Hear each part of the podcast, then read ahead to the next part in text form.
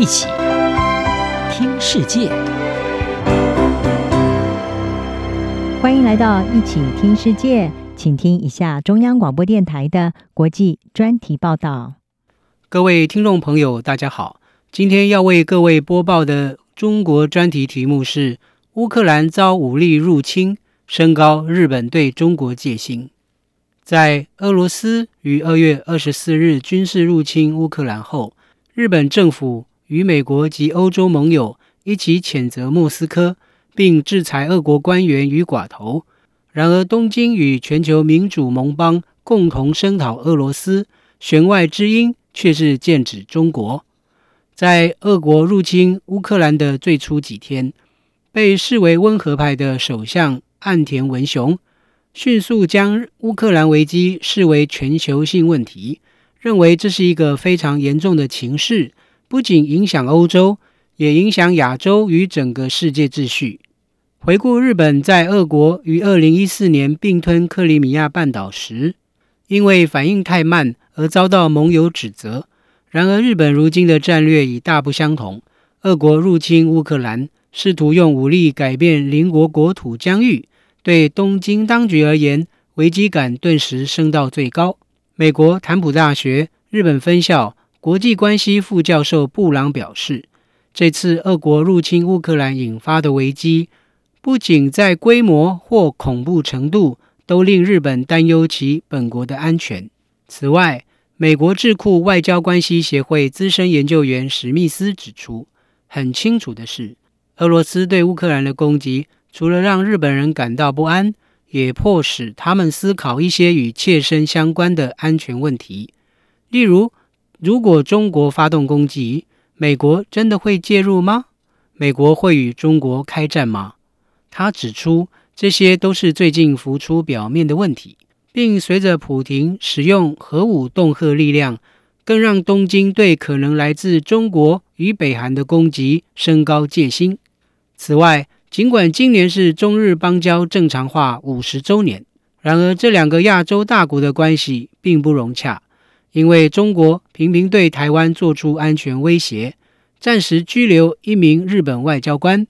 以及不愿谴责俄国入侵乌克兰等问题，使得两国外交存在局啮。再者，专家也将俄国的侵略行动与中国宣传寻求台湾与中国统一进行比较。指中国的领土野心同样令人担忧。美国有线电视新闻网三月十四号引述日本政策研究大学院大学国际关系和安全专家岩间洋子指出，对日本来说，支持乌克兰有双重目的。岩间指出，日本回应的目的是为了发出一个讯息，也就是我们将做好准备，如果日本领土遭到入侵。我们将会做出抵抗，我们不会允许以武力改变边界。另一个目的则是，我们不想要一场真正的战争，支持乌克兰带有政治性目的，借此说服中国放弃向普廷对乌克兰采取的侵略行动。不过，尽管因为乌克兰战争而使得日本升高对中国的戒心，然而从中国内部观察，因为中国国家主席习近平目前的重心放在寻求第三个领导人任期上，在今年秋天召开执政的共产党十年两次全国代表大会之前，北京势必会尽力与日本维持良好关系。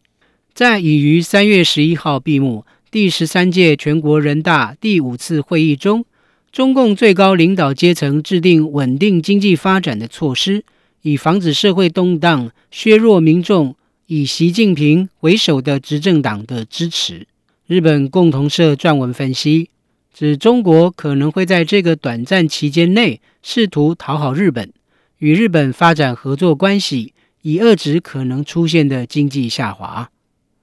分析并引述北京一位外交消息人士指出，看来习近平主席。已经为他在党代表上的连任做好准备。今年的党代会没有风暴，下一个目标就是确实支持好经济发展。然而，中国不时派出舰艇在与日本有主权争议的岛屿附近巡航，或是派遣战机闯入台湾领空，还是与印度在边境爆发武装冲突，以及在南海海域与邻国爆发海上争端等种种剑拔弩张的挑衅行为，很难让日本政府与人民安心。因此，共同社引述一位熟悉双边关系的消息人士指出，即使中国试图在经济上向日本靠拢，日本恐怕也不会向中国伸出橄榄枝。以上专题是由张子清撰稿播报，谢谢各位的收听。